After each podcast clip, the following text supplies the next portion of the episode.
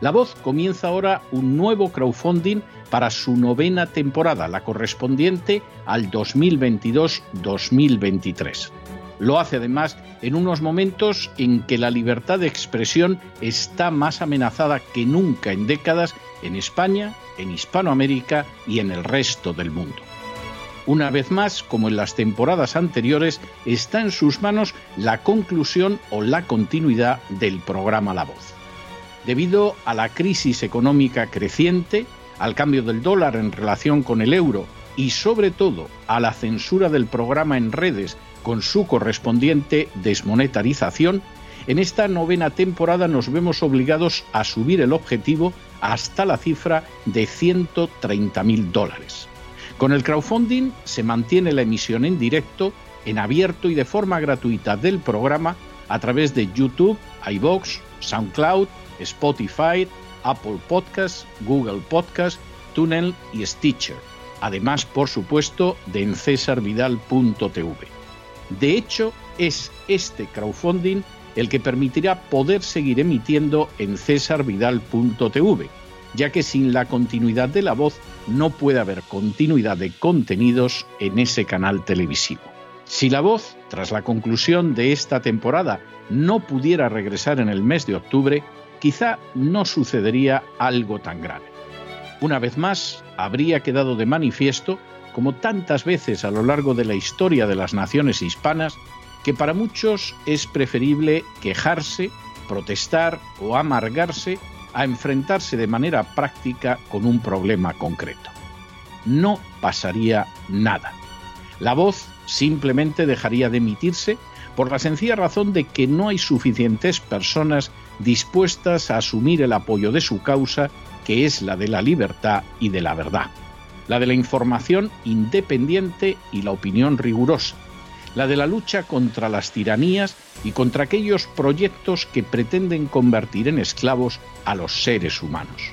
Si piensan que merece la pena seguir escuchando día a día la voz, son ustedes bienvenidos a la hora de contribuir al nuevo crowdfunding que permitirá que puedan escuchar este programa radiofónico una temporada más. Muchas, muchas, muchas gracias por todo. God bless you. Que Dios los bendiga.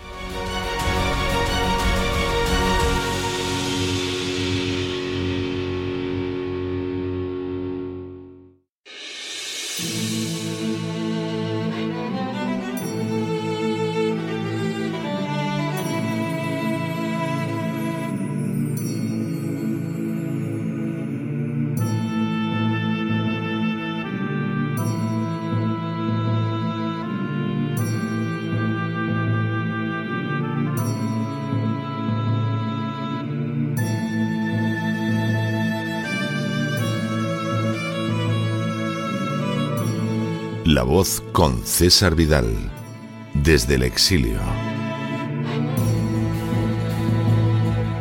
Muy buenos días, muy buenas tardes, muy buenas noches y muy bienvenidos a esta nueva singladura de La Voz.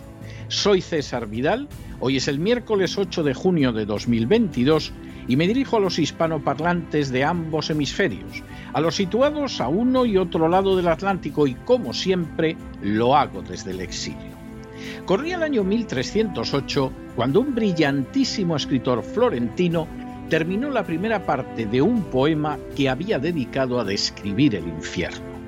Precisamente al relatar cómo era el círculo noveno en el que sufrían el tormento los culpables de traición, el autor se detenía en el aro segundo que recibía el nombre de Antenora.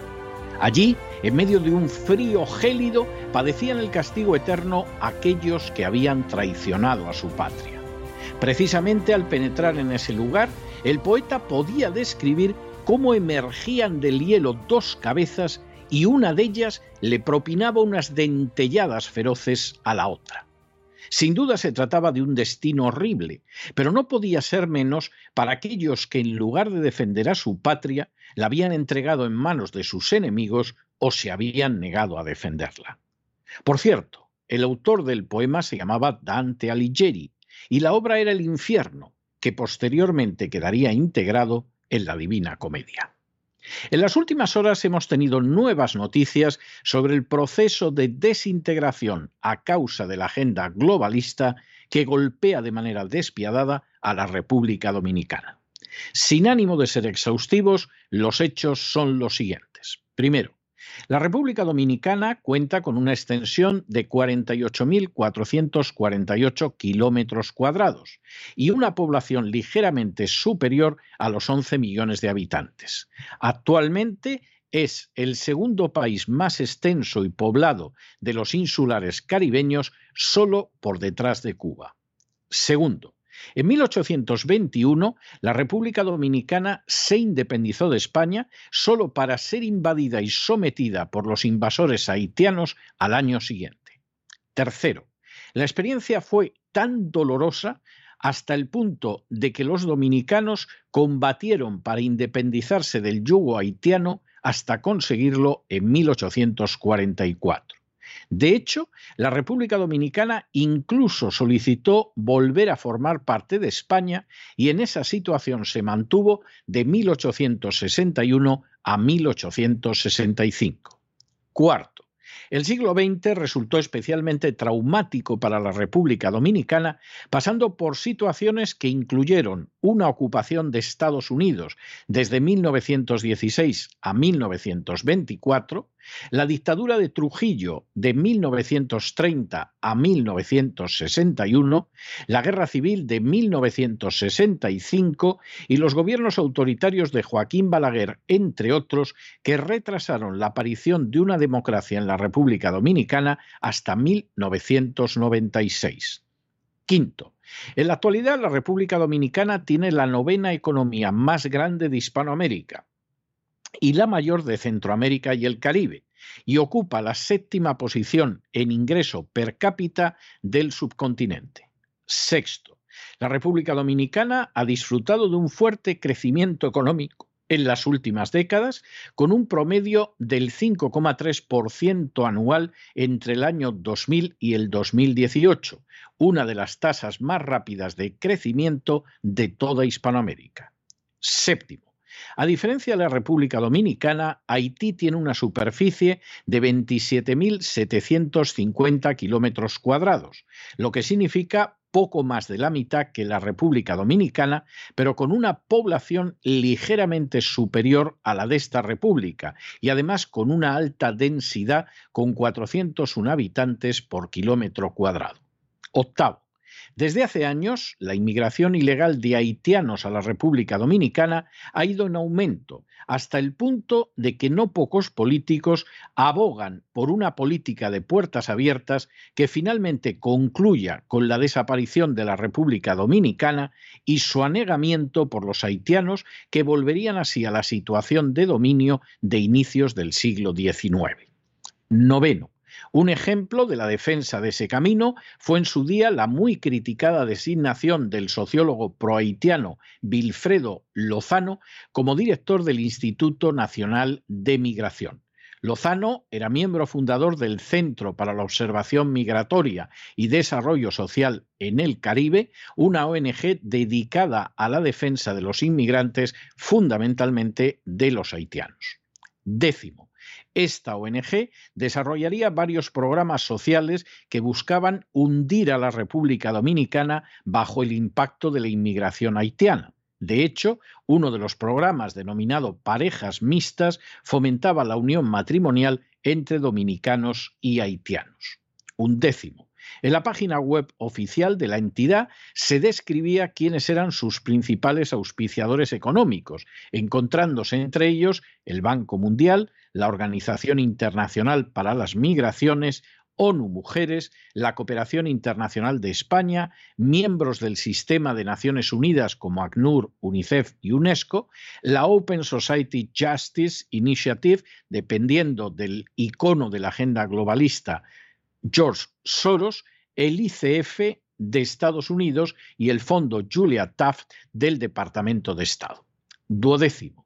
Como es sabido, la Open Society Justice Initiative es la ONG que preside George Soros y que persigue, entre otras metas, un mundo sin fronteras, es decir, la desaparición de las fronteras y con ello la desaparición de las entidades particulares que caracterizan a cada nación.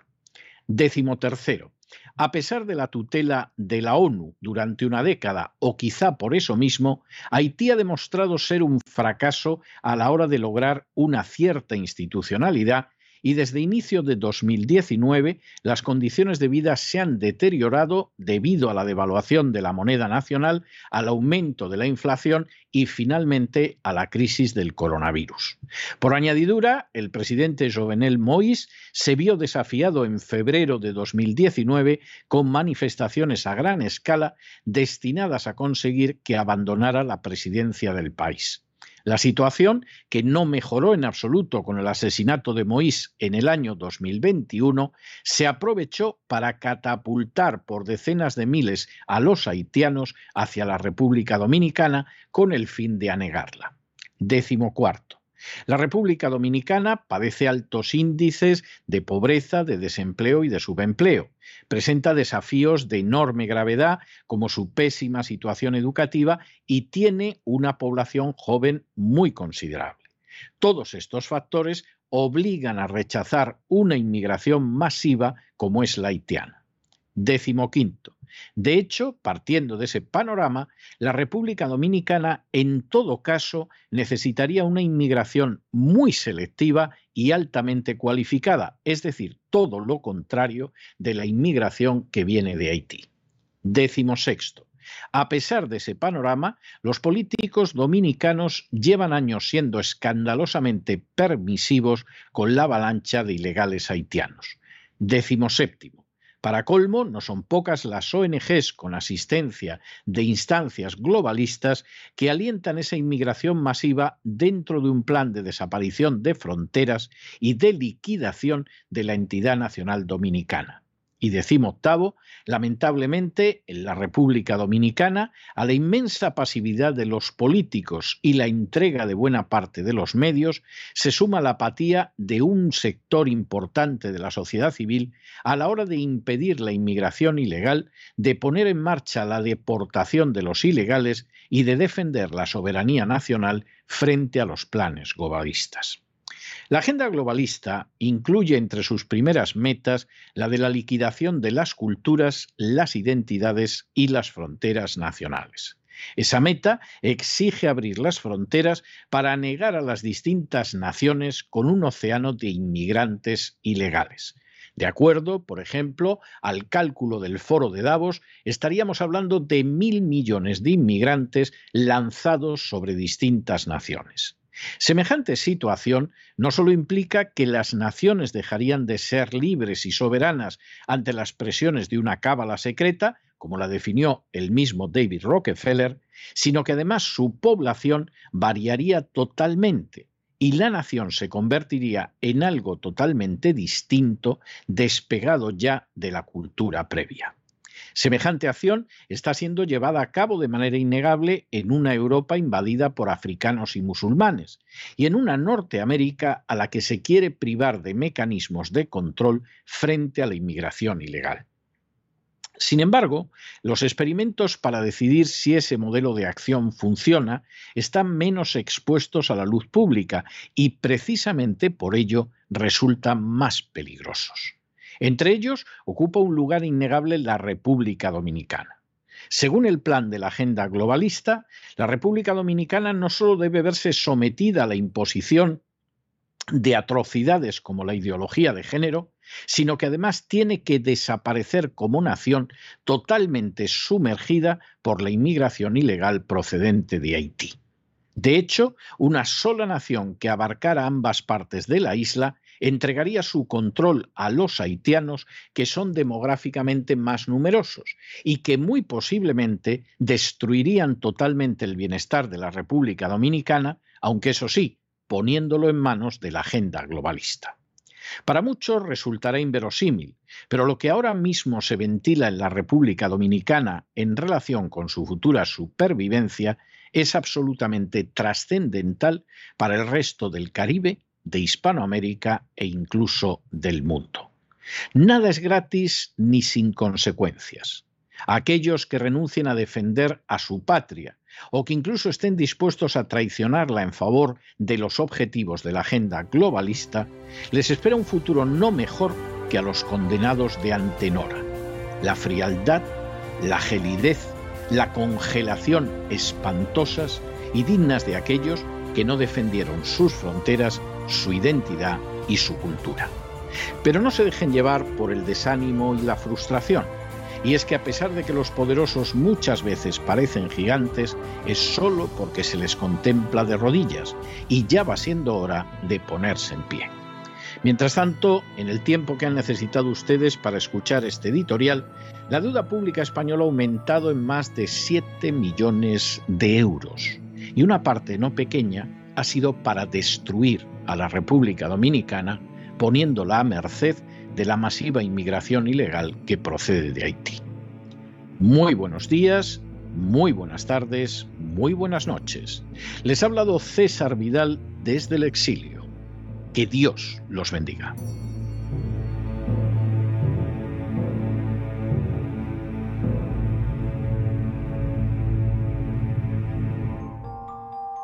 Esta sección está patrocinada por crowdfunding con el siguiente mensaje. Nuestro Señor Jesucristo, el único Dios verdadero, es misericordioso y nuestro Salvador.